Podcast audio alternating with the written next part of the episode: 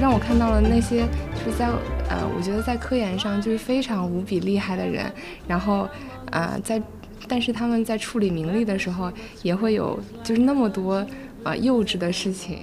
其实这个是一个相当于是把蛋糕做大的过程，对吧？如果你蛋糕就那么大，所有人都想来分它，那必然是会陷入一种内卷的恶性循环。对，那比尔盖茨在这篇这个推荐的书评里面提到了，呃，一个围绕女性撰写的这个科学发现的故事，是其实是非常非常少的。我我觉得当我去看就是所有的免疫系统的时候，都会和就是作者一起就是情不自禁的感慨自然之美。但是这种感慨其实是只有去啊看科学史，然后以及看。嗯，这样子的，就是影片的时候才能够感受到的。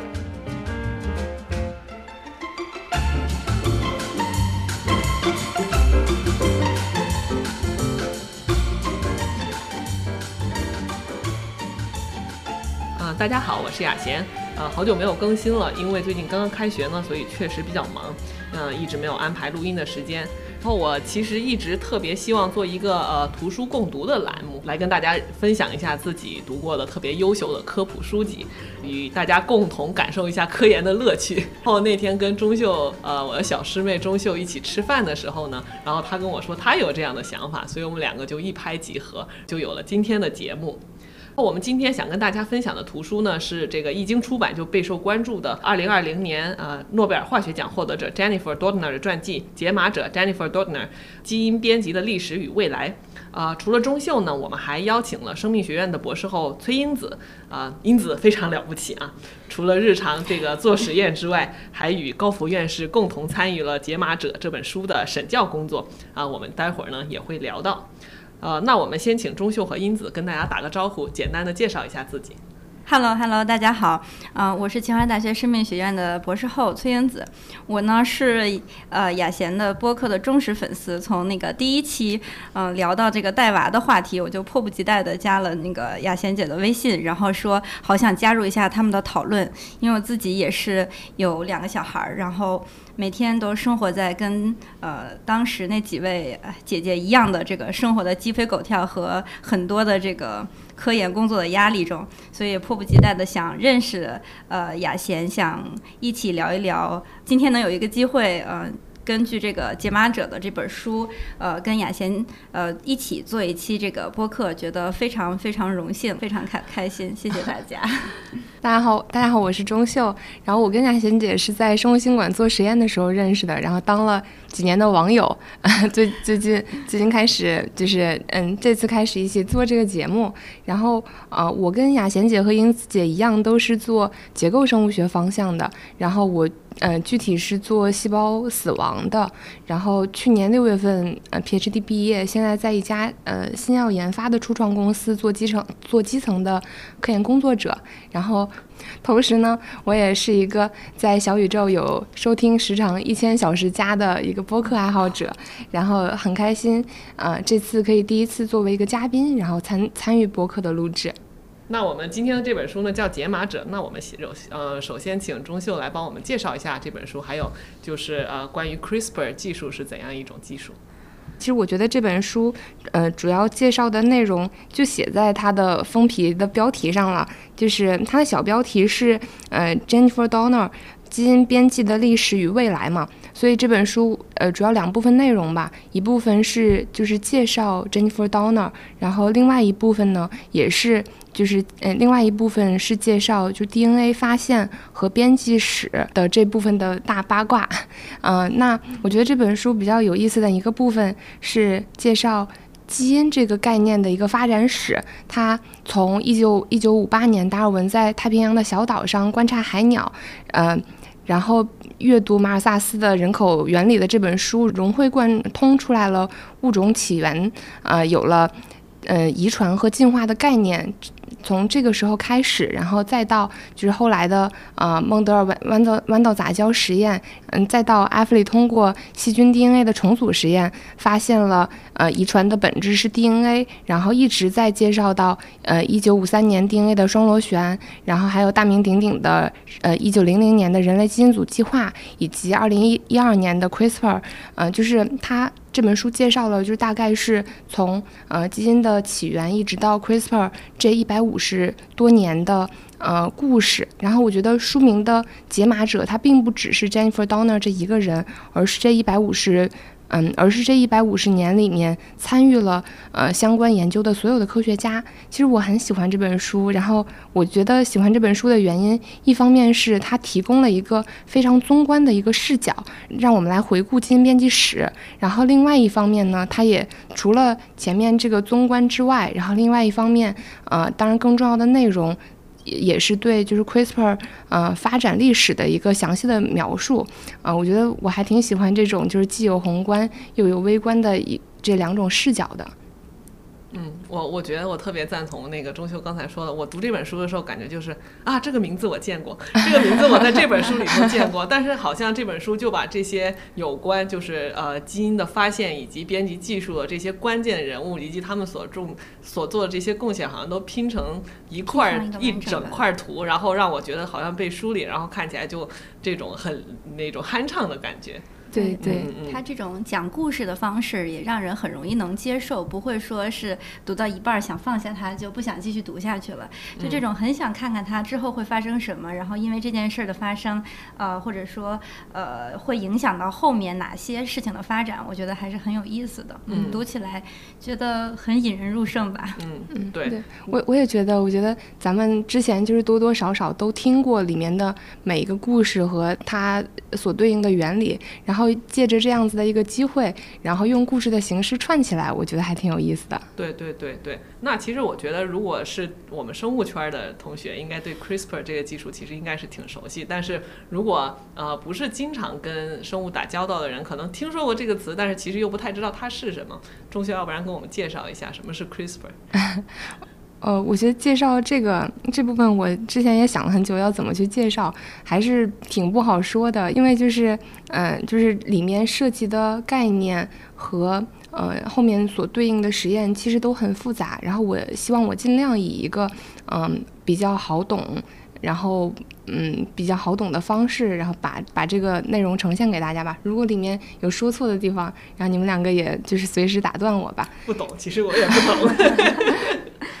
在二零二零年的时候，嗯，CRISPR 开斯纳也是一份一个拿了诺奖的工作。然后在诺奖的官网上面，对于嗯嗯詹对于 Jennifer Donner 和嗯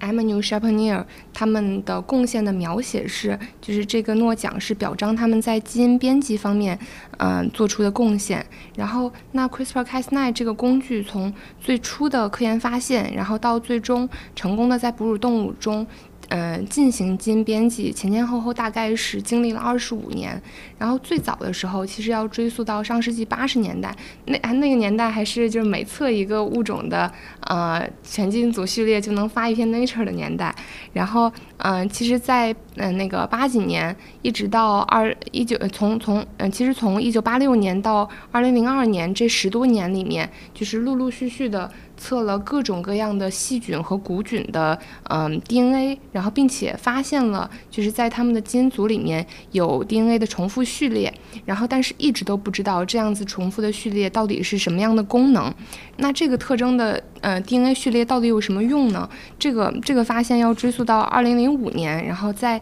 丹麦的一个酸奶厂里面，这个酸嗯它因为他们的酸奶厂是需要。呃，细菌进行发酵的，然后在发酵的过程里面，经常会遇到病毒呃感染了细菌，然后造成生产无法继续的问题，然后呃他们，然后他们呃工厂呢就一直就是有在记录，就是每一个嗯，每一个批次、每一个时间点的呃细菌，还有所对应的病毒的呃序序列，然后有着完整的就是 DNA 序列的一个历史记录。然后他们呃零五年的时候发现，在每一次病毒入侵到细菌之后，细菌的基因组里面就会插入一部分就是这种病毒的一个间隔的序列，然后。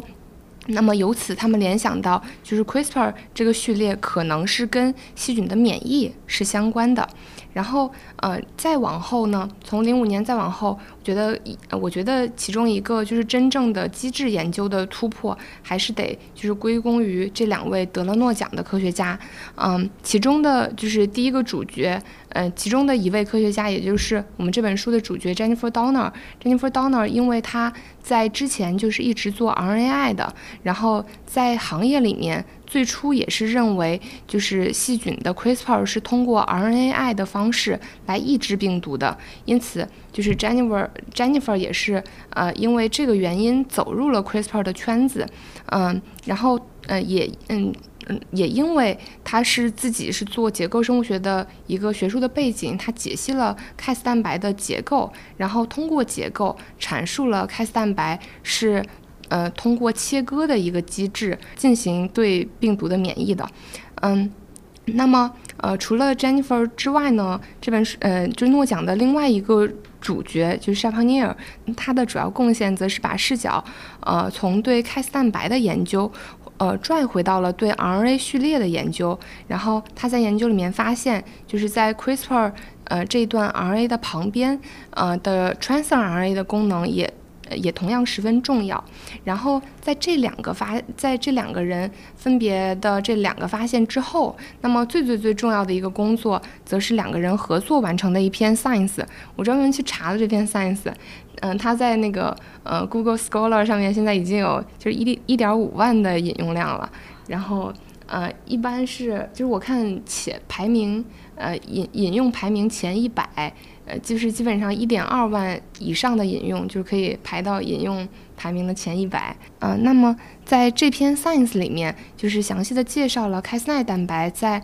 呃 cRNA 和 transRNA 的引导引导下，对 DNA 进行剪切的一个机制。这篇这篇 Science 的名字叫呃细菌免疫中双 RNA 引导的 DNA 核酸内切酶。然后我觉得这个名字也。就是恰好把细菌的免疫系统，然后还有两种 R A 的功能和 Cas 蛋白的功能都串在了一起。其实对 CRISPR-Cas9 最重要的科研的发现，那么就是以上的这些。那么再往后一步，呃，那么再往后也是非常重要的一步，则是把 CRISPR 带入到基因编辑的应用里面。然后，呃，带入到应用里面，我觉得，呃，有有有。嗯，我觉得有这么几个最值得说的事情吧。然后第一个事情是，就是 Jennifer Donner，她是把呃 cRNA 和 transRNA 穿在了一起，然后做了一个 guide RNA，然后并且。在 tube 里面做了一个嗯非常 in vitro 的实验，然后加加入了 Cas 蛋白，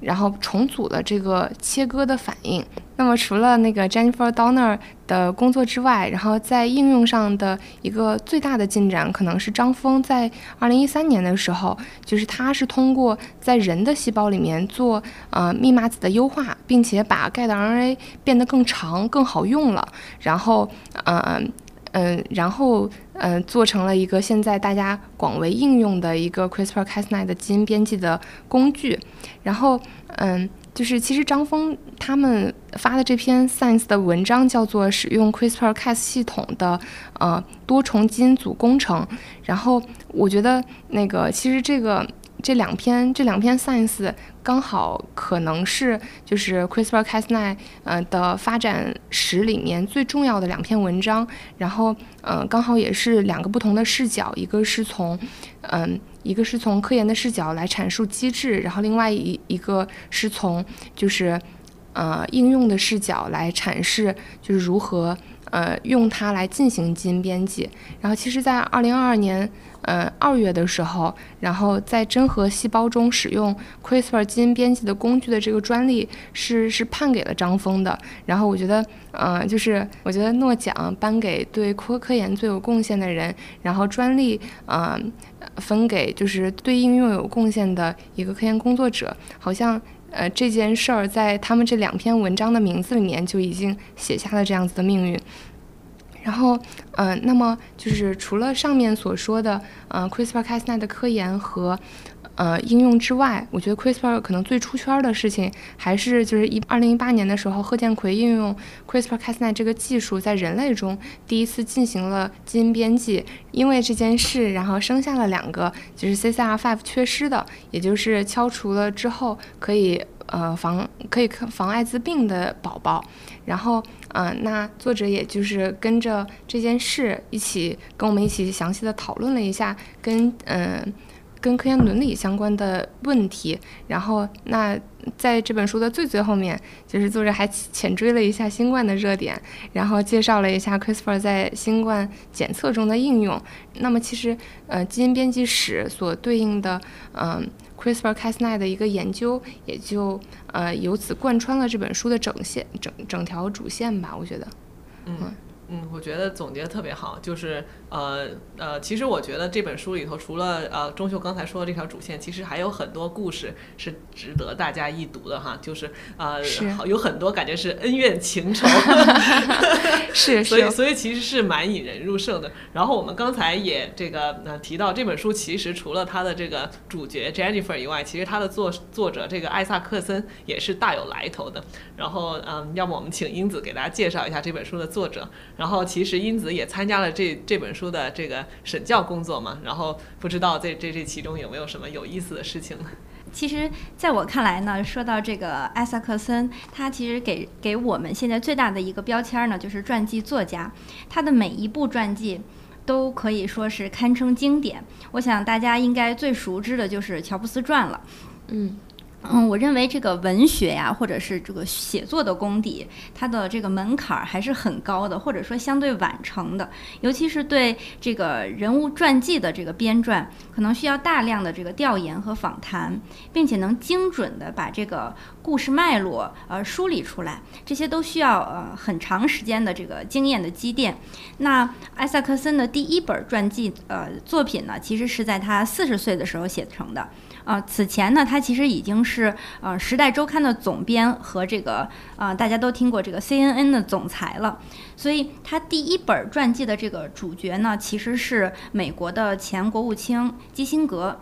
啊，看看人家这个 CNN 的总裁写这个人物传记的起点就不一样。我们都写我爸爸、我妈妈、我老师，然后人家一下就写这个诺贝尔奖的和平。呃，他好像我特别特意去查了，是得了那个诺贝尔奖呃这个和平奖的得主。那第他的第二本传记，其实我也去查了，是这个相当于是基辛格传之后十一年才推出的这个富兰克林传。他第三部传记其实是在讲爱因斯坦，他呃。直到这个二零零七年出了一部这个爱因斯坦的传记，呃，之后的一本呢，其实是呃大家最广为呃人知的这个呃乔布斯传了。乔布斯传呢，其实是在就是二零呃二二零一一年乔布斯刚去世的时候，呃立即上市的。所以啊，一个是这个时间点，一个是乔布斯自己这个人物的影响，可能都导致这本书呃也是销量非常火爆。其实我在看这个时间点的时候，自己在想，是不是说二零零九年乔布斯自己已经有呃知道自己身体出状况了，所以也很着急去写这部传记。那其实我刚刚开始了解到解码者的时候，我跟别人呃介绍的时候，都在呃都都跟别人开玩笑说说那个呃。Jennifer Doudna 的是艾萨克森写的唯一一部还呃人还活着的这个这个传记。比尔盖茨来推荐这本书的时候，其实其实也写了一篇很长的这个书评。那比尔盖茨在这篇这个推荐的书评里面提到了，呃，一个围绕女性撰写的这个科学发现的故事是其实是非常非常少的，嗯。嗯，从诺贝尔化学奖创诺贝尔奖创立以来，有一百八十四位，呃，有一百三一百八十四位人获得这个诺贝尔化学奖，但其实其中只有五位是女性，所以可见就是在艾萨克森的眼中，呃，Jennifer Doudna 的一定是这个非常独特的这个切入的角度。其实我在看这本书的时候，我觉得，呃，就是作者他是一个对生物方面嗯，对生物这个行业的一些专业背景了解的非常非常多的一个人，但是我才知道，就是他原来还写了就是那么多各个不同的行业的书，嗯，那么那么多不同行业的人物的传记，我觉得他好厉害。然后在这本书后面一点的时候，其实还有一还有一个 part 是讲他自己去那个 Jennifer Donner 的实验室，然后那个。跟他们实验室的博后一起做实验，我觉得太可爱了。对，其实我觉得这本书哈，就是虽然刚才我们好像解释了很多专业的东西，但实际上这本书可读性非常强。对，并没有说就是如果你不是学生物，或者说你其实对 CRISPR 或者任何的基因技术没有了解的话。没有办法读进去，我觉得完全不存在这个问题，所以我也挺佩服这个作者，就是他作为一个非生物专业，包括他之前写的乔布斯传，其实我看过一些，他也不是学电子的，对吧？包括他其实以前写写的那些传记，他都不是那个专业的作家，但是他都能非常准确，而且用非常简单的方式把这些呃原理或者是故事给他讲出来，我觉得这个不是一般的能力。我感觉做这样子的，啊，行业的人就是算是那种集知识的深度和广度于一身的，嗯，还是还是学习能力很强，对，真太厉害。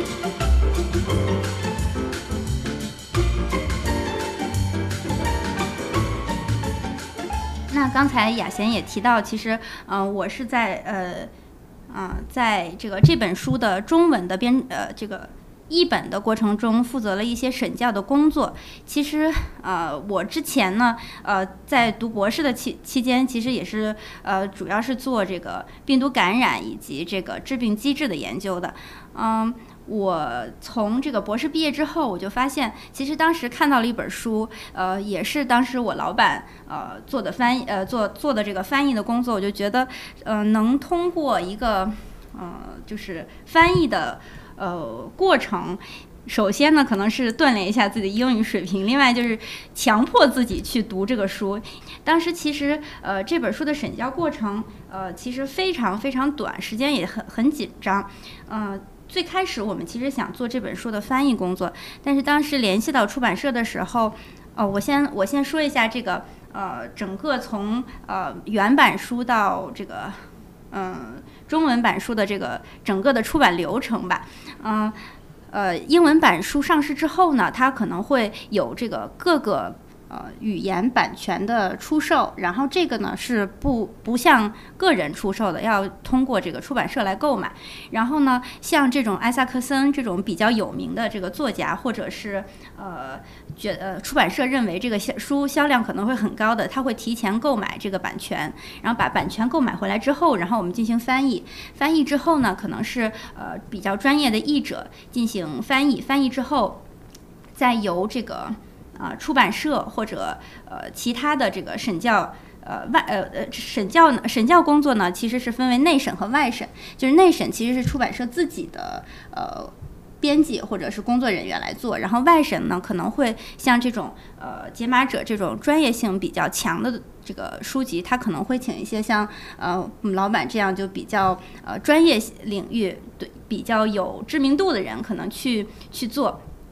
然后当时我们其实是想做这本书的翻译，但是当时联系到出版社的时候，出版社说他们已经有了这个之前可能合作的译者去翻这本书，然后我们就说啊，然后他就说很希望跟我们做这个审教的工作，因为当时那个译者其实是英语专业的，然后可能对于呃生物这个方向呢有一些专业的名词就不是很熟悉，所以我们就呃负责了这个呃。在专业上的这个审教的把关，那其实这本书在去年，我昨天查了一下，是去年，呃二月初给到我手上，然后差不多不到一周的时间，然后差不多呃两周吧，两周的时间我就返回去了，所以说其实时间是非常紧张的。然后我当时其实我是那种呃比较习惯于。很专注在这一件事事情上，可能那两周就没有做实验，然后想把这个书赶紧的做完。但其实当时拿到的那个稿子是没有经过出版社审核的，所以可能是一个作者赶时间的一个比较初原始的稿件。所以当时其实看这个中文版其实挺头大的，就是感觉有的有的地方可能还是看英文比较顺畅，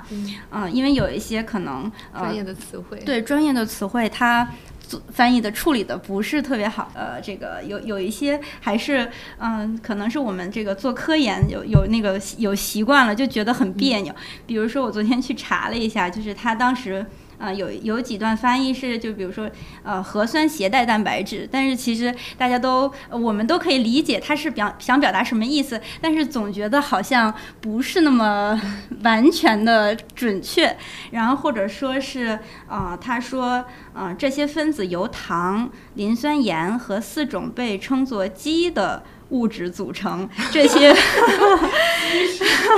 就是 base，然后这些这些碱基嘛，对对对对对对，呃，这些这些那个呃这些物质由链串联，就当时我看到这句话我就崩溃了，我称被称作鸡，它的鸡也不加个引号，然后还有什么？就是它会把噬菌体嗯翻译成呃什么。吞噬细菌病毒体，就是感觉有一些，就是你完全能理解他的意思，或者说，啊，他说的其实也没有错，可能不符合我们平时在专业上中文的这个习惯，所以，呃，嗯，这些方面可能都进花了一定的功夫去改进。包括有一些呃什么抗击每次由病毒掀起的新攻击波，太 中二了。对 对对，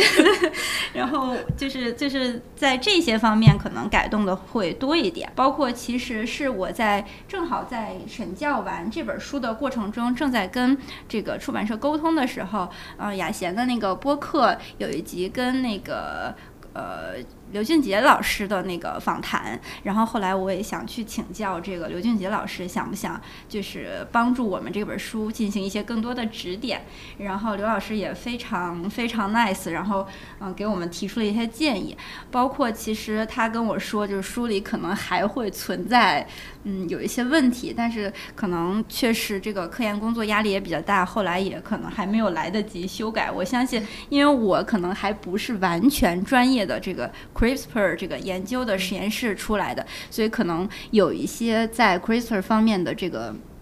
专业性的这个呃翻译，可能还是有问题出现，所以也也欢迎大家在看书的过程中发现问题，呃，跟我们提出，然后我们再进行更好的修改。嗯，我觉得从英子说，虽然只是审教工作哈，但是我觉得 debug 其实是非常花功夫，而且是需要非常细心的工作的。而且说到这种习惯用法，你像平常我们看英文文献，我们其实也不知道怎么翻译。有时候你要是讲组会的话，那你说什么核酸结合蛋白，我们可能就是叫 RBP，对吧？或者我们其实就是直接用英文的说法，然后其实你要把它翻成中文，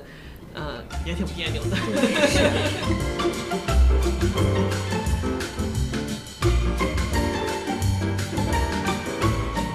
那我们下面可以这个。呃，大家讨论一下咱们这个读完这本书一个大致的感受，然后，嗯，要不然钟秀先来啊，嗯，我觉得这本书跨就是当当它的当它的内容跨越了足足够多的内容的时候，还是还是挺能够引起我们各种各样不同的思考的。比如说，包括在那个 DNA 双螺旋啊的发现里面，就是和富兰克林的工作，然后一直再到就是二零年得诺奖的这两位女科学家。的工作就是让我们看到了，呃，纵观这么长呃历史的时间之后，就是可能，嗯，可能女女性科学家地位的一些呃一些改观，然后以及就是性别问题的一些思考吧。然后再比如说这本书也讲到了，就是跟基因编辑以及科学伦理。嗯，方面的一些一些问题，然后再再比如，就是这本书就是呃，去讲到张峰，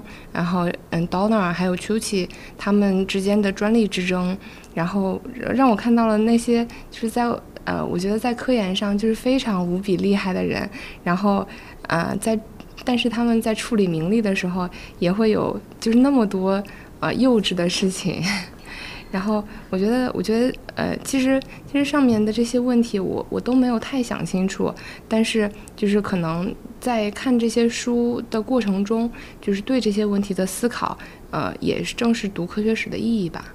呃，刚才周秀说的这些也都特别对啊，就是，嗯，我觉得这个作者在写作的过程中，就是他其实有意的把一些问题，一些跟科学相关，比如说他会提到这个专利的问题、公司的问题。究竟对这种原创性科研究竟是一种奖励呢，还是一种扼杀？因为因为一旦涉及到这个名利之间的这个争夺的话，很多人可能就会觉得你的动机不纯。然后还有呢，也是会提到一些，可能我们一会儿会聊到，就是关于竞争。你看这个整个关于它的专利还有这个呃原创性的竞争，其实涉及了三个 group，对吧？然后这个竞争究竟对这个科学是好是坏？这个是他提提出的一个这个呃很深入思考的问题。然后我还有一个感觉就是，呃，还是我刚才说这本书可读性特别强，我就感觉有点像看一个生命科学领域的江湖，就是江江湖大戏，你知道吗？就是那种轮番各各方大侠轮番登场，然后唇枪舌剑，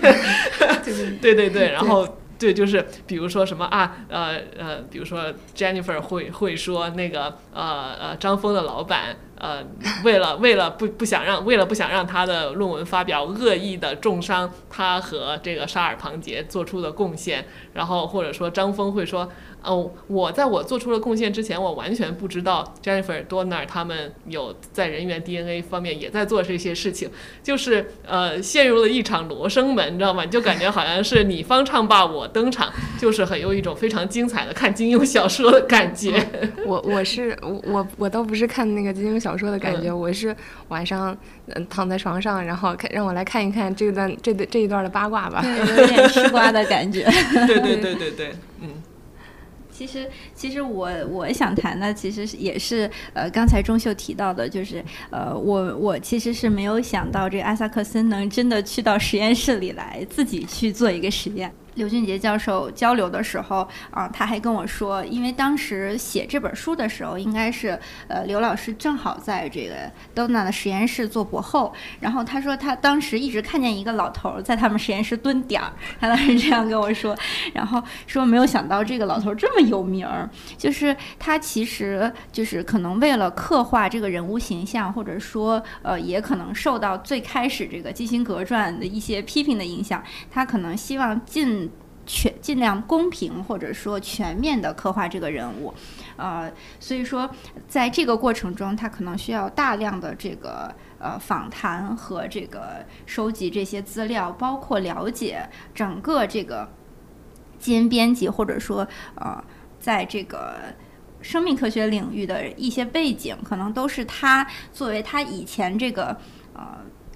C N A，无论是这个《时代周刊》的总编，还是这个 CNN 的这个。呃，总裁来讲都是没有接触过的一件事情，所以他在呃刻画人物形象的时候，呃这样的付出，我觉得是能令人非常感动的。另外就是在他故事的刻画的过程中，你也会真的觉得呃是在看一本电视剧一样啊，就是觉得每一个故事一环扣着一环，然后包括他们之间的无论是竞争还是合作，其实都是我们在科研中的一个常态。可能对于我们。这种科科研小兵来讲，就是还是呃想到呃看到的还是就是谁把我的课题讲了，谁的 结构先发出去了。但是其实嗯看这本书的时候，你就会对自己的课题被谁抢发的这种，或者说哪个实验没有做好这种事情变得更释然，因为你发现，呃诺奖得得主或者说那么有名望的科学家，其实也在呃每天面临这种。这样的竞争以及合作的这个关系，他们在处理这些过程中的时候，呃呃，这些事的过程中，也会遇到跟我们其实呃相似的情境吧。然后就对自己小我的一些得失，就觉得呃不那么不那么重要了，反而就是看他们看他们的这个故事，可能对自己的这个实验的这个经历上也有一些慰藉。感觉代入感也挺强的，是不是？是，觉得我们。现在可以就是就是各自分享一下这个一些看的书比较精彩的桥段或者感悟比较深的点哈。其实刚才接着刚才英子说的这个呃，呃就是艾萨克森试图把这个呃全貌写出来，然后。试图用一个更客观的视角，但实际上我后来在想，我觉得这种事情其实不太可，就是你没有办法做到完全的客观，你总要就是你一一方面你是你收集的这个呃资料受限，然后另外一方面就是你确实你可能从某个人方那那方面得到信息会更多，然后你不由自主的就会觉得可能他会更在理一点，因为那个英子之前跟我说说这个是他写着唯一一本这个活人的传记嘛，所以呢我就是特意去看了一下乔布斯。传看他写死人的传记是什么样子的，就是那个确实确实，这个乔布斯当时他打电话给艾萨克森说让你帮我写传记的时候，他已经诊断胰腺癌了，所以他知道自己已经活不长了。当时一开始艾萨克森不知道他得病的时候是拒绝的，然后然后说说你还没有重要到让就是要让人为你立就是著书立传那种程度。毕竟他的上一对对对，富兰克林，对对对对对对对对，所以后来后来那个但但是当他得知乔布斯就是。已经不久于人世的时候，然后他还是为他就是做这个传记。但是当时乔布斯和他的夫人做的 promise 是说你写什么我们不看，我们不看，我们不管。然后呢，这本书里头我就能看到，但是我觉得这并不是作者的错，这个是嗯，确实是这个呃一个可能就是客观的条件的限制吧，就是你能看到。当那个作者去弗兰夫不是那个艾萨克森去采访，就是乔布斯的，不管他的前同事或者是一些朋友，从他们口中说出来，就是你能感觉到，呃，乔布斯感觉是一个更立体，就是他有他就是魔鬼的一面，但是也有他真的非常有人格魅力的一面。比如说他在同事里头，就是在他采访他的前同事的时候，会有人说乔布斯。不洗澡，一个星期不洗澡不洗脚，臭的要死。然后，然后也会有也会有人说，乔布斯这个人太难跟他工作了。然后他他他会他的在他的这个这个价值观里，不是垃圾就是上帝，我就是他认为的垃圾，对吧？所以其实。可能我觉得大家在，并不是说这个作者刻意的要去丑化乔布斯，而是我觉得不管是乔布斯的朋友，呃，或者是他的这个呃作者本人，呃，对，在在评价一个已经死去的人的时候，就是没有那么 care。呃，别人会他他们就是没有人那么 care，就是我说出来话有什么影响。但是在另一方面，在评价杜纳的时候，我我我我呃不怀疑，就是 Donner 绝对是一个非常有天赋，然后非常刻苦，然后热爱科研的人，这都毫无疑问。但是你会觉得他的形象呢，就是稍微扁平了一些。但但是我觉得没有人是完美的人，对对吧？即使说了他的缺点，也不是什么不可接受的事情。但是由于他可能是一个活着的人吧，有一些话吧。你也不能说的特别的直接，然后我觉得这一点比较好的一点呢，就是作者呢，他其实也把自己就是作为作为自己的主观判断加入到了这个这个文章当中。比如说他会说说我跟他聊了聊了这些以后，我的判断是这样的。其实我可以跟大家这个分享一段，就是他第一次见到张峰的时候，这个写的一段话。我首次联系张峰，询问我是否可以跟他聊聊时，我感到紧张不安。我以为他会拒绝我的要求，甚至也许会对此表达不满。相反，当我去他麻省理工附近的布罗德研究所的实验室拜访他时，他表现得非常和蔼可亲。在随后的谈话、午餐和晚餐中，他都是如此。我无法判断张峰的温文尔雅是真心实意，还是由于他希望自己在我的书中以更好的形象出现。但是与他相处的时间越长，我就越对前一种情况深信不疑。对，所以我就觉得他把自己的判断也写在了这个里头。所以，呃，你相不相信我呢？那是你的事儿。但是出于我的主观，这我我的主观的这个判断就是这样的。这个就跟以前看到的很多传记不同，就是我记得觉得以前看过一些传记，就是作者呢相当于是隐身于幕后，像一个导演一样，是不会以我的身份出现在书中的，而是就是会尽量收集呃资料，然后把当就。当时那出历史大戏是如何出演的？把它呈现在观众面前，但是导演是看不到的。我觉得这本文章就是这个作者就有一个很深的参与感，跟他的所有的访谈对象呀，他收集的资料呀，他是如何得到这些结论的，都铺陈在这个这个读者面前。所以我觉得是一个嗯非常好的写法。嗯，哦，那我我分享两个两个部分吧。嗯，然后这两个部分，嗯。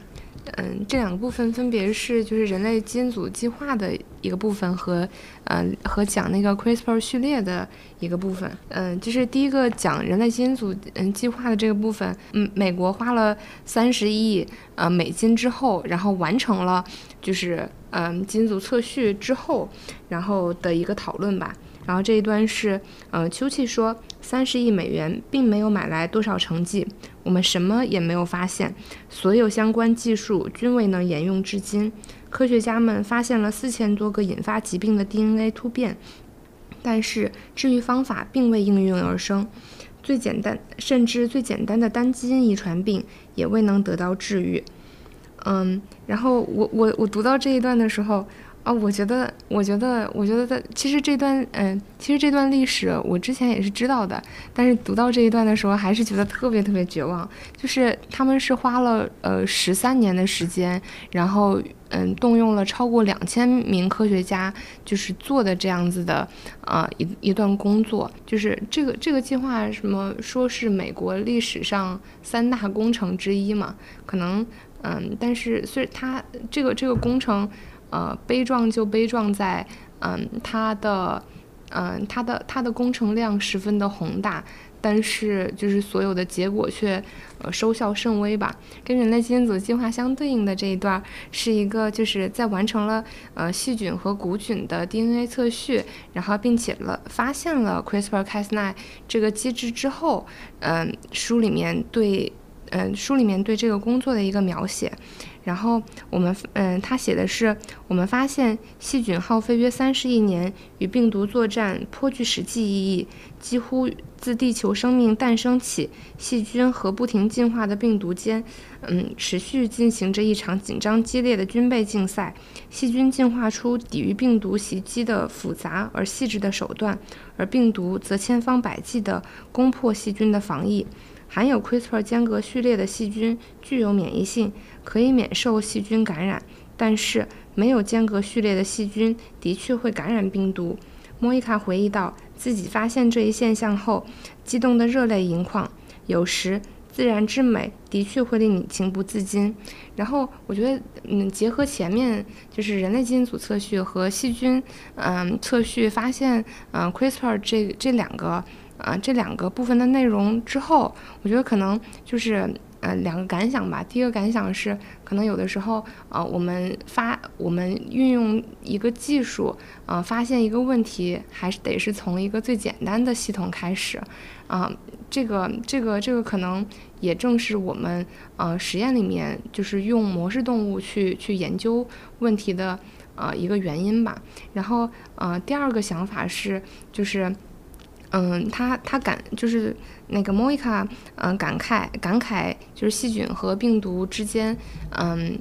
获得性免疫的这一段，让我想到了就之前看到的一个就是 BBC 的纪录纪录片儿，然后这个纪录片儿，嗯，叫《三十亿年的战争》，然后其实，在那个 B 站上就能看到，然后那个它这个纪录片儿是讲就是细菌和人体免疫系统之间就是作战的一个一个一个一个简单的。呃嗯的一个科普的视频，然后在这个视频的最后，那个视频里面有这样子的一段是，呃，病毒这个邪恶的远亲和我们一起进化，这场永不停息的战争，不仅是一场你追我赶的战战战争，更是驱动了各自的进化，最终双方都变得越来越强大。如果不是和我们远古时期的宿敌之间这场永不停息的战争，我们也不会是今天的模样。我我觉得，当我去看就是所有的免疫系统的时候，都会和就是作者一起就是情不自禁的感慨自然之美。但是这种感慨其实是只有去啊看科学史，然后以及看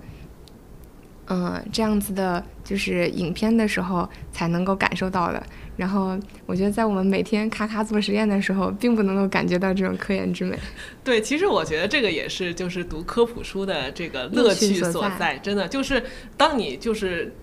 局限在自己的那种一隅，然后每天都在纠结就是细节问题的时候，如果你能把视角提高一点，就觉得哇，大自然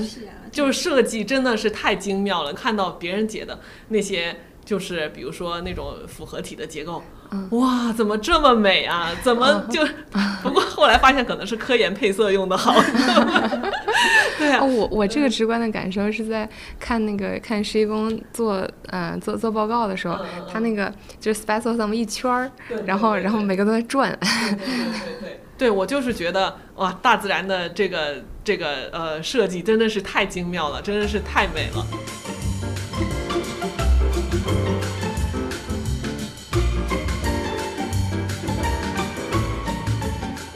书中也提到了一个例子，就是说，呃，人类呃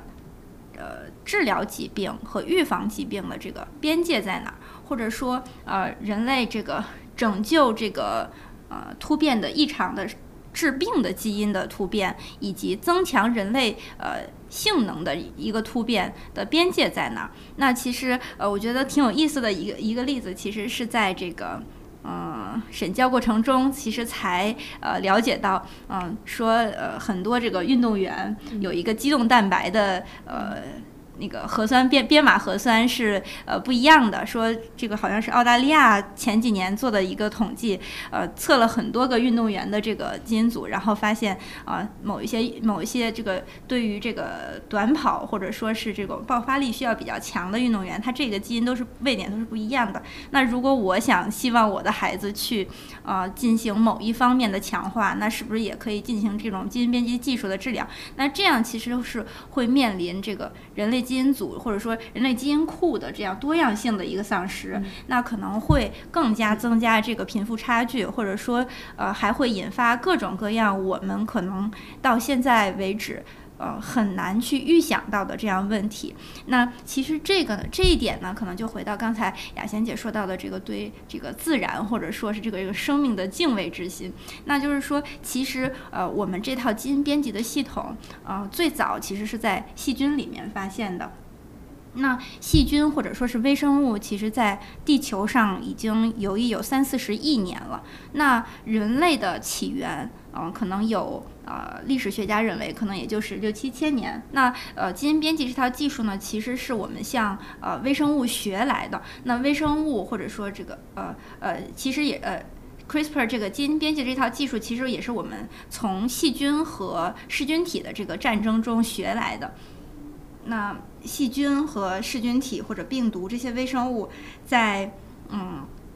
世间已呃，微生物在呃世间已经游弋了三十四亿年。那人类文文明呢，其实只有呃六千多年。我们呢，其实是通过借助科学的工具，不断的探索这个微生物的生存之道。那我们在向细菌学习如何编辑基因。那其实噬菌体也早已进化出来了这个 anti-CRISPR 的这套系统。它们两个之间在不断的这个相互呃斗争中来进化出。的这样一套可以说是免疫系统吧。那我们通过这种的学习，去试图在人类疾病与这个微生物的这个较量中占其主动。呃，书中援引了呃拉姆齐的《制造出的人基因》。控制理论书中的一句话，我觉得是对我来说是很富有冲击力的。他说的是，在学会如何成为人类之前，人类不应该扮演上帝。那基因编辑这把呃上帝的手术刀，从治疗到预防，看似合理，但在实践中可能会面临诸多的这个伦理风险。从这个预防到优化的边界在哪里？进一步的问题也包括这个。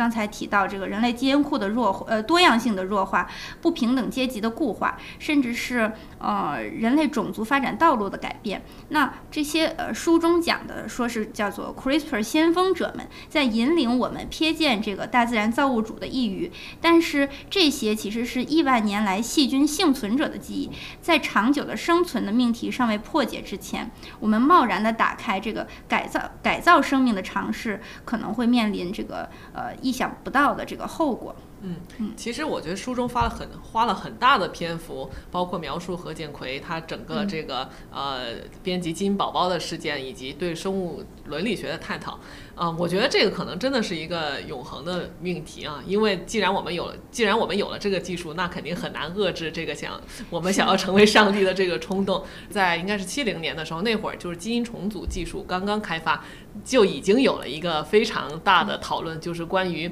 这个呃基因，如果这个我们可以任意的把基因插入到细菌里头，然后用细菌来表达蛋白的话，这是不是也就是我感觉也就是书里头现在说的这些论调吧？说那你怎么优化人？人类基因啊，那你优化什么地方是边界啊？你是用来治病啊，还是用来用它来制造超人啊？但是你看回头来看到现在的话，那随便摇个几十升几十升菌不是很正常的事情吗？然后我记得当时看的那个关于那个基因泰克的一个那个呃发展史吧，他们那会儿。就是他们想要这个呃，好像是研发是呃生长激素吧，生长激素。然后他们那次，他们那会儿有规定，说的是每次摇菌不能超过十升。然后，所以十升菌能提出多少蛋白？所以他们就是很多人几班倒，然后就不停的摇菌，每次摇十升，每次摇十升，每次摇十升。但是，所以，所以我觉得在那会儿可能大家已经意识到这个问题了。但是现在又的现在是 CRISPR 引起了另一番的讨论。但是我觉得我的预言是哈，就是基因编辑的步伐应该是不会停止的。但是关于这个问题，这个关于人类的脚步能走多远呢？我觉得这个会是大家会一直讨论的问题。但是我觉得可能是一边讨论一边突破那个界限，一边讨论一边突破那个界限。所以我不知道在什么时候我们可能真的会看到一个肤白貌美、大长腿，就是满街都 满街走，是不是？对吧？所以我我我不知道什么时候会实现一天，但这这一天，但是我感觉可能。呃，不会太久。我觉得可能就是真的讨论，嗯，能不能，嗯，真真的讨论在人里面，就是做基因编辑这件事儿，咱们现对于现在来说还是有点早。就是这些讨论，当它作为一个回溯性的讨论的时候，要比就是作为一个前瞻性的讨论，也许会呃更客观，也也许会有一个更客观，然后，嗯，也许会有一个更客观、更全面的视角。嗯，对对对。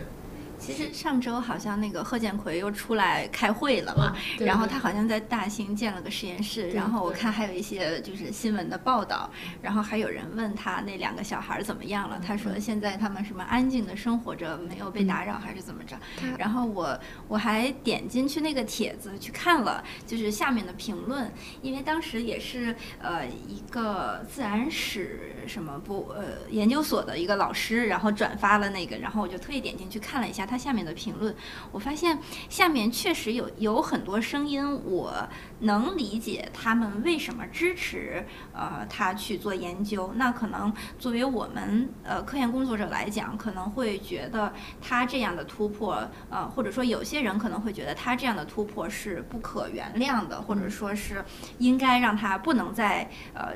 研究或者科研这个领域继续发展了，但是我看下面的评论，我也了解到为什么有些人支持，或者说有些人愿意去。还继续给他这个基金或者说呃投资的支持。那其实有几句话就是呃有有一些可能是呃真的有这些罕见病呃患儿的家长去发声。那他们可能我我也能想象，就如果是自己的孩子呃有面临这些样的疾病，他可能确实是走投无路的。任何呃他认为或者说呃有人告诉他可能会成功的方式，他都愿意去尝试。那如果嗯，刚好是有这方面呃，这个嗯，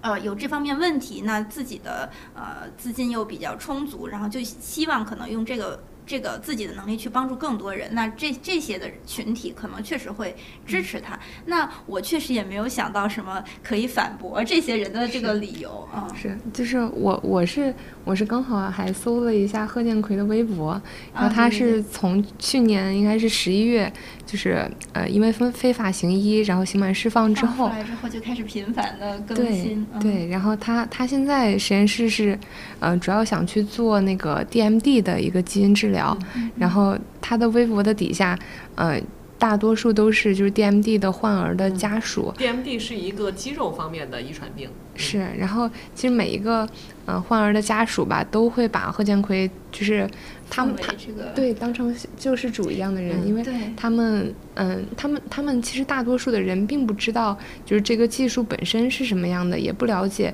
就是呃和和这个和这个技术有关的科学的部分，但是嗯就像雅贤姐说的，就只要有这么一些希望，然后他们都希望。就是能够投入全新的、全心全意的治疗吧，嗯，就是基因的编辑，嗯，确实能够引引发我们就是不断的思考和和质疑。但是当一个真切的疾病摆在自己面前的时候，我也能够深切的跟那些患儿的家属共情。对对对，我觉得是这样的。你想，如果我有这样一个小孩，我肯定是不惜一切代价，只要能治好他的，我愿意尽所有的全力来治好他。是对对对，嗯。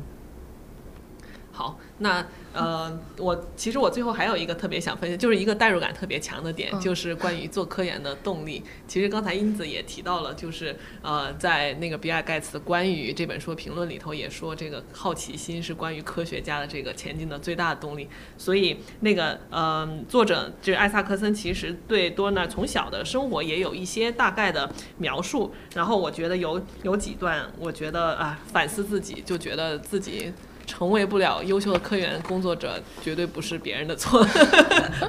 对，然后呃，这里提到，呃，多纳小时候在夏威夷散步，发现含羞草的叶子对接触颇为敏感，他对此疑惑不解。从那以后，他一直对自然的机制充满了好奇，热情不减。这种蕨类植物的叶子被触摸后如何卷卷，为何卷曲，化学反应啊、如何引起生物活动，像我们儿时所做的一样。多德纳学呃，多德纳学会了停下脚步，安静思考，想要弄清其背后的原理。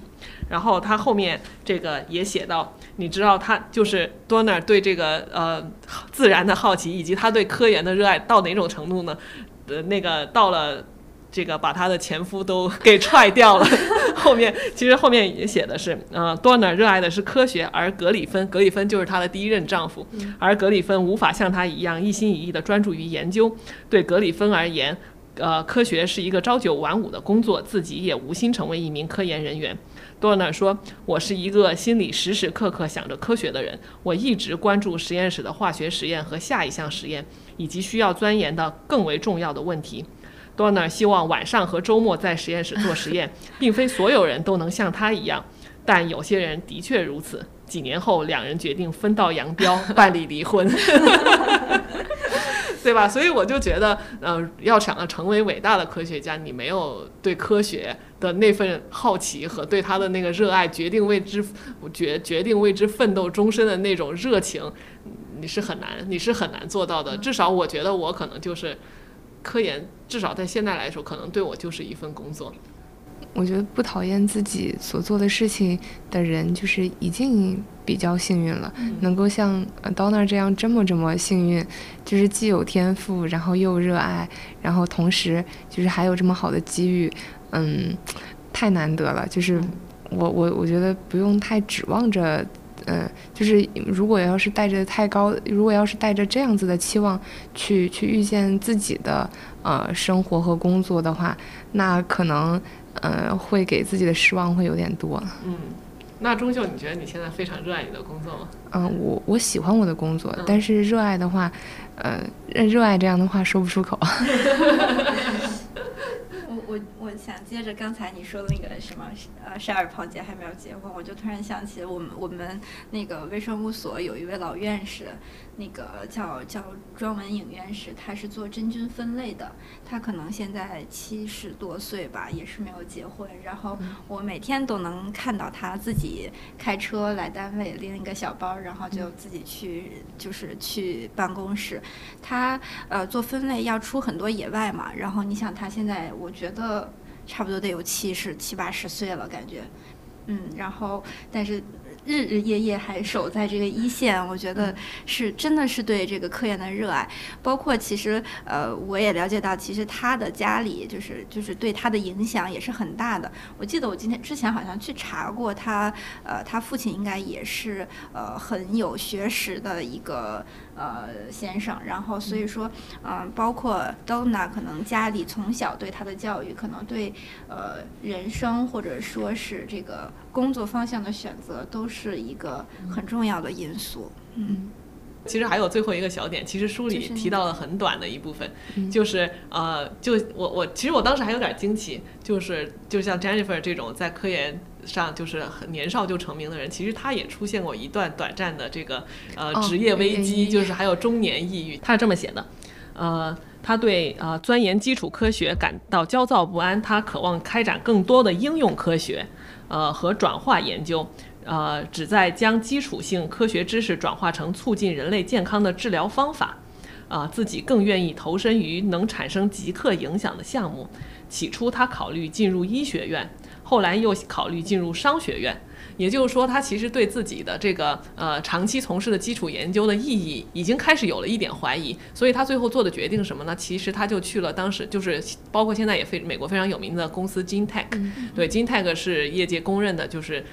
科研做得很好，转化也做得非常好的一家公司。但是呢，他去了那家公司以后，书里没有详写是为什么。他两个月以后呢，他就觉得自己不适合，然后就退出了，就又回到伯克利了。所以我觉得呃。即使像多娜这种对科研这么有热情，然后工作做这么优秀的人，也会出现那么短暂的倦怠期，也会对自己的从事的事业产生怀疑的话，我觉得我们这些普通人有这样的怀疑，对自己的这样的怀疑，更是应该接受，对不对？对吧？但是我只是觉得这段八卦挺有意思，然后其次我就觉得看了这一段，我也觉得。这么伟大的人，这个也也也也有倦怠期嘛？那我觉得我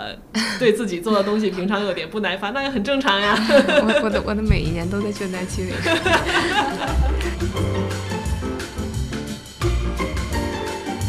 对，然后其实我们之前商量了一个 topic。想要最后大家一起讨论一下，对不对？就是其实这本书对这这本书里头也一直谈到的，就是关于竞争这个话题。其实这本书谈到了很多关于竞争的，呃，就是从呃，包括刚才钟秀说的人类基因组计划，其实它它最后能够完成也是一个竞争的呃结果。包括这个 CRISPR 人人类 CRISPR 基因的这个编辑的技术，也是三个 group 一起竞争的结果，才能这么快的呃面试。所以其实我其实想跟就是钟秀还有。英子讨论一下，就是你们觉得竞争这件事情对于科研来讲，究竟究竟是好还是不好？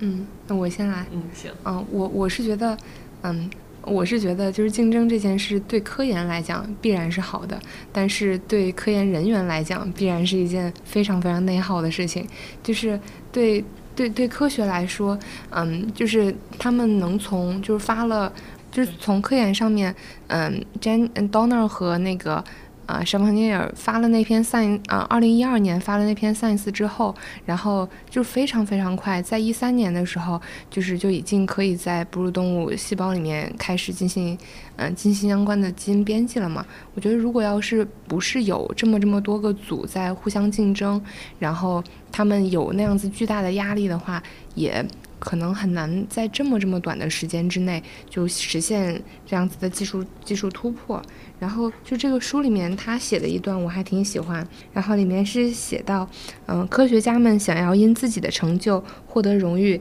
因自己的努力获得回报，这就是他们工作至深夜，聘用宣传人员和专用律师，并邀请作家进入他们实验室的原因。我觉得，呃，就是大家有这样子的压力和这样子的动力，然后。必然是可以更好的去完成呃相关的科研工作的，然后但是我也能够特别特别深的理解到，就是这件事本身，呃，对于科学家们来讲是一件非常严重的内耗。就是怎么讲呢？内卷。其实其实我觉得竞争三号三号其实就是一种，就是我们用现在的话来讲，就是一种内卷。对，是是这样。就是我之前看“内卷”这个词儿，我觉得最好的一个解释是，就是在电影院里面，第二排的观众，然后突然站了起来，然后随后第三排、第四排以及所有的人都站了起来。但是在这个嗯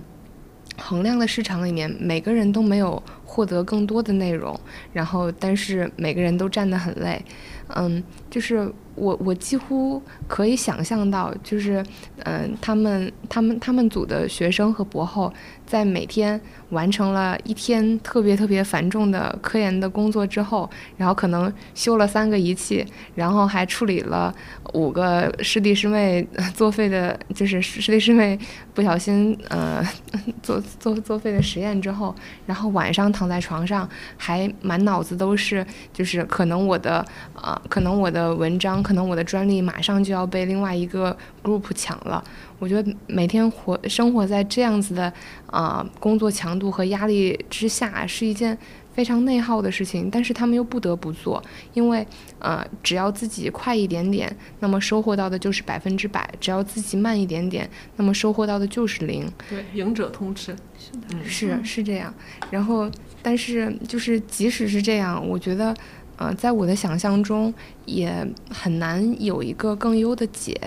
然后来解决所有的问题。那，那那那那可能，嗯，就是在在这样子的环境里，那也得接受这件事吧。嗯，英子有什么想法？英子的文章成绩没抢吧？就是属于被内卷的受害者。就坐在第三排忘了站，不是坐在第三排没有及时站起来。对我其实，嗯。我我其实呃在博士的时候不是生了两个孩子嘛，然后生怀老大的时候，其实是当时一直在赶一个课题，就是一直在其实还在做实验。然后呢，呃老大出生坐月子期间被人抢了，自己没有做出来。然后所以那个生完老大之后就回去做实验的时候，然后就相当于要。拓展其他的课题，就是从头再来嘛，就是这种感觉。然后有，然后从头再来的时候，实际上已经知道别人在做了，然后相当于后来又被抢。对，其实其实我也非常非常的就是就是因为这个竞争这件事情，对自己的这个这个嗯科研的这个呃这个。方向来说，也是不是一个非常正向的反馈吧？可能也不是呃自己的就是这个信心和这个呃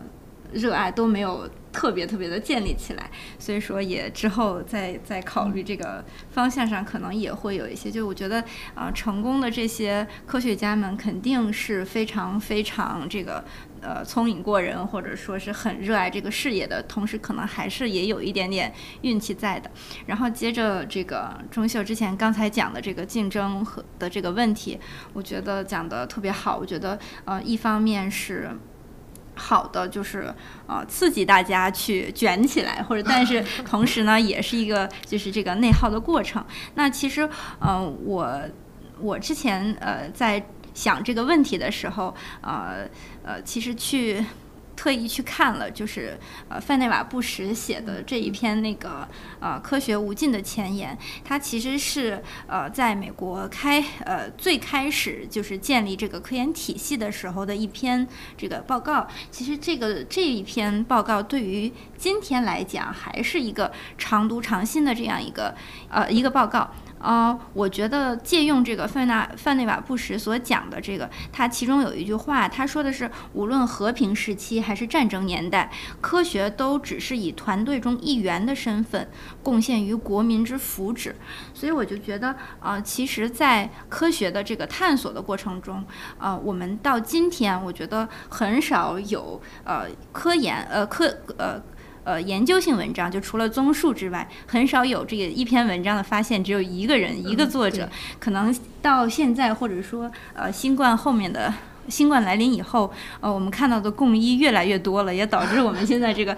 什么生基金之类的都要都要标你是是第几位。后来现在好像要求说是共医都不标了，只排自然顺序。那可能说，呃，现在的合作可能是一方面，呃，更加加强了。但是合作和竞争确实是呃相互这个共存的，在我们这个科研的这个呃工作之中。那其实我觉得这种。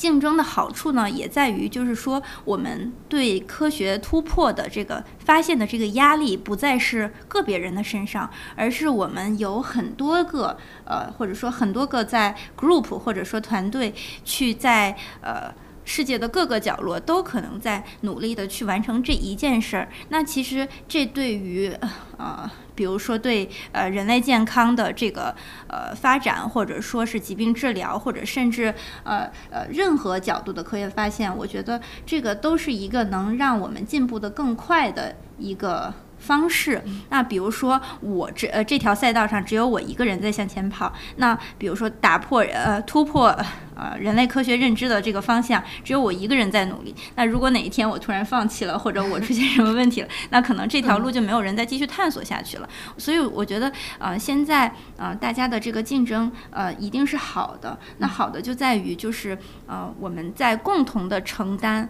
或者共同的去拓展。我们的这个视野和认知，但是在这样的这个压力之下，嗯，我们呃人也非圣贤。那我们面对呃这么强高强的压力，包括刚才呃书中其实也提到的这些呃名利之争，那包括其实我相信贺建奎，那他可能更急于的去呃建立自己的这个名声和威望，所以才以一种这种极端的方式来展现出自己的展展现在世人面前。那这样的情况，呃，在这样高强度的这个压力下，就是面对荣誉和利益，那每个人可能都在主观的放大自己的价值。嗯嗯嗯，我想因此也算是提出了另外一个，就是说，呃，除了就是我们现在处于一个赢者通吃的这种状态，其实我们可能可以做出一些系统上的或者是体制上的改变，能够呃就是刺激大家的合作。而不是像现在这样，你拿了专利以后，所有的 profit 就是都归你了。所以我觉得合作才是除了竞争以外，除了合作也是一条应该发展的道路，是吧？就是说到名利之争，然后我想到的几个情节，一个是那个呃 Donner 和呃 a m a n u e l Chopinier，他们两个原本是就是一篇文章，呃 co 呃。就是 co-responding author author 的这样子的一个关系，然后一直到后面，就是书里面没有具体的写，但是后面两个人，呃，就不再能够像以前一样那样子的合作，然后这个这个也，嗯，这样子的，就是我觉得人物关系和故事，其实当我觉得当两个人过了很多很多年之后，也还是也许啊，我可能是替人家感到唏嘘了，然后。他们他们两个是这样，然后，呃，张峰和他的之前的老板邱气也是这样，就是邱气，呃，是会在背后去说张峰坏话的这样子的人，然后两个人之间就是，呃，会有非常非常幼稚的那种那种争论，然后他们两个人的关系就是也是这么的，就是让我会觉得有点，呃，有有点难过吧，然后，然后再包括就是，呃。这个这个专利之争的，嗯，案子打了非常多年，然后每个人就是，嗯，每个人就打官司的过程，其实无非就是证明自己厉害，然后对方，嗯。对方比自己慢，然后甚至要举出一些证据，然后表明就是对方的数据来源可能是，嗯，对方的数据来源是来自于我这里的，然后这样子的数据是是是不合理、不可靠的。我觉得就是其实其实他们每一个科学家，我觉得都他们的科科学成就。都是呃，我认为我我认为就是非常非常厉害，然后也许我们追一辈子也追不上的，但是这样子的人也会有这么多呃幼稚的时刻，然后为的就是都是为的都是就是竞争出来一个呃对自己全面有利的结果，嗯，怎么说呢？我觉得嗯。我觉得，就是当一个巨大的利益摆在面前的时候，也许人就是会这样。然后，那可能这个问题在，可能这个问题是很难有一个解的。嗯嗯，对。其实刚才那个英子和钟秀说到那两点，我一开始都有想。一个就是，确实这个内卷对我们，就是对个人，真的是一件非常残酷的事情，就意味着你可能博士好多年的付出就打了水漂。但是呢，又不得不说，它其实是就是为这种更快的技术的迭代，或者说一些这个目标明确的这些这种这种啊发现，就是提中提供了一个加速。其实它算是一个加速器吧。就是如果没有三个 group 的竞争，可能 CRISPR 不可能这么快就到现在这种应用这么。广泛，其实包括那个基因组过程，如果基因组的工程如果没有竞争，可能不会那么快完成了测序。但是其实我后来这个呃呃，我当然也是查查了一些资料啊，他发现其实就是嗯，竞争在什么时候最有利呢？其实就是在你的目标明确、途径清晰的时候，你只要往那儿狂奔，然后你就你就能你就能这个呃，你知道你的终点在哪，就往那狂奔，谁先跑到谁就是。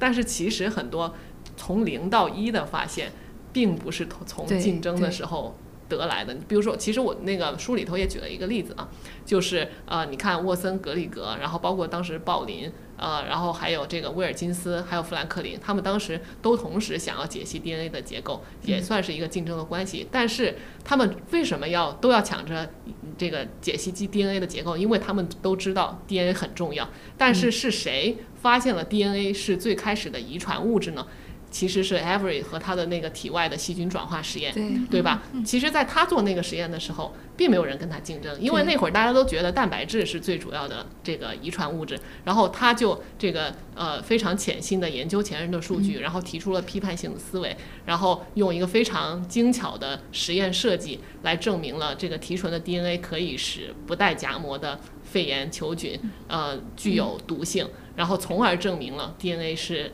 一个重要的遗传物质，是其实这个是一个相当于是把蛋糕做大的过程，对对吧？如果你蛋糕就那么大，所有人都想来分它，那必然是会陷入一种内卷的恶性循环。嗯，对我觉得雅贤姐说这个例子特别特别好。嗯然后，但是我一直都有一个问题想不太明白，我觉得就是阿弗里的这个呃细菌的 DNA 重组的实验，其实呃发现了它是遗传物质的这件事儿。我一直都觉得，也许会比知道，嗯、这个这个 DNA 是什么样的结构要，也许要更重要一些。对对，但是这个实验的那个，在我们现在的语言的体，嗯，在我们现在的就是语境中，嗯，好像被谈及的反而却少很多。嗯我觉得还挺奇怪，没有没有想太明白。嗯，对，然后所以所以我就是接着我刚才的讲啊，嗯就是所以我觉得，嗯、一个是呃，其实是应该鼓励大家就是做这种，就是从就是探索一些还没有太多人呃去追随的嗯热点，但是呢。这就意味着你可能要做冷板凳，是，对吧？但是你做冷板凳，我们现在的评价体系中，其实是没有太多的给你，就是就是坐十年二甚至二十年冷板凳，就是呃潜下心来，非常呃专心的去想你想的问题，给你留出那个其实是没有那个空间的。所以刚才钟秀说这个问题很难有解决的问，就是方法，其实也不是没有方法，就是这个方法可能。呃，是要付出很大的代价，是然后嗯，是需要呃有就是在顶层设计的人是需要有那个勇气，然后还有还有那份耐心的，对，所以我觉得呃竞争我觉得必然是有利的，但是我觉得可能也有一种就是超脱于竞争的其他的给让科学带来突破的方法。对呀，贤姐这点其实呃提醒我刚才呃漏说了一点，就是其实在讲布什的那份报告的时候，他也提到一个很关键的一点，就是说呃呃科研要给给予科学家呃最大程度的自由。那这个自由其实呃。从我们作为博士生的角角度讲，那可能是导师对我们的包容，那也就是说，可能允许学生们犯错。那从导师或者说更高层面的讲，那他就是要呃去探索自己感兴趣或者可能没有那么快、那么及时的反馈的这么样的一个课题。那呃这个呢就需要可能呃。在战略层面会给予这些人或者哪呃更有战略眼光的去看哪些问题可能是值得我们去做这二十年甚甚至几十年冷板凳的人去去进行研究的，那可能是呃这一点也是我觉得在这个嗯科研就是科学家们在探索的过程中。不得不去面对的一个问题，因为呃，我们这个做科研的这个呃这个成本还是很高的，那你需要不断的这个资金的投入，那就是需要这个呃又呃在你没有产出的情况下，还有人在不断的给你投入，也是一个非常呃非常难的一个需要魄力的事情，对对对对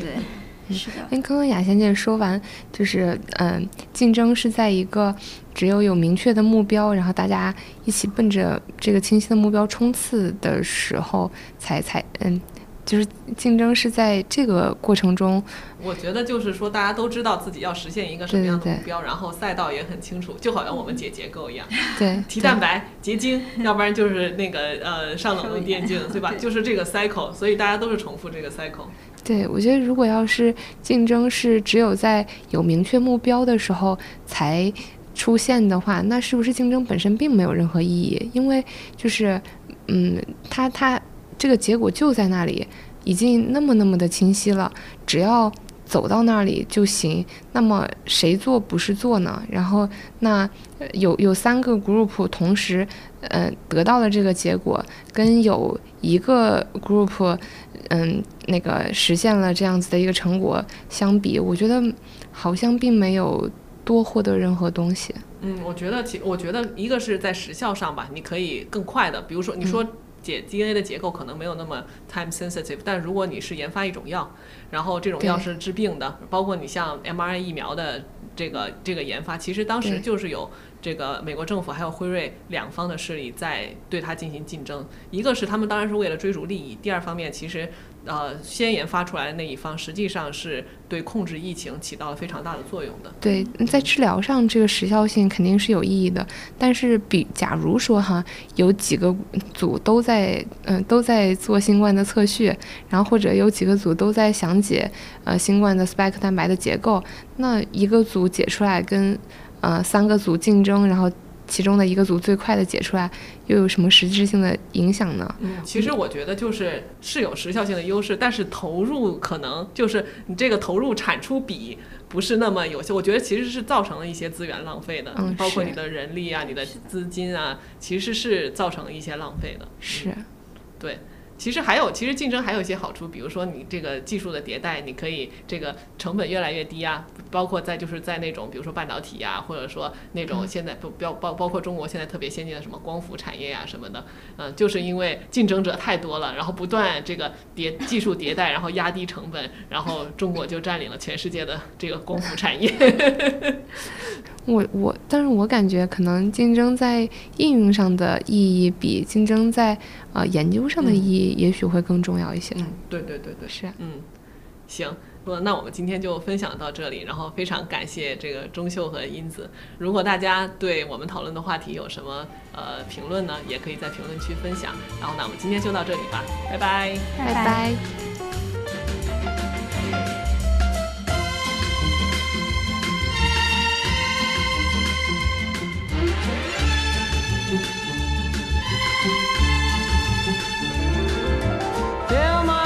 song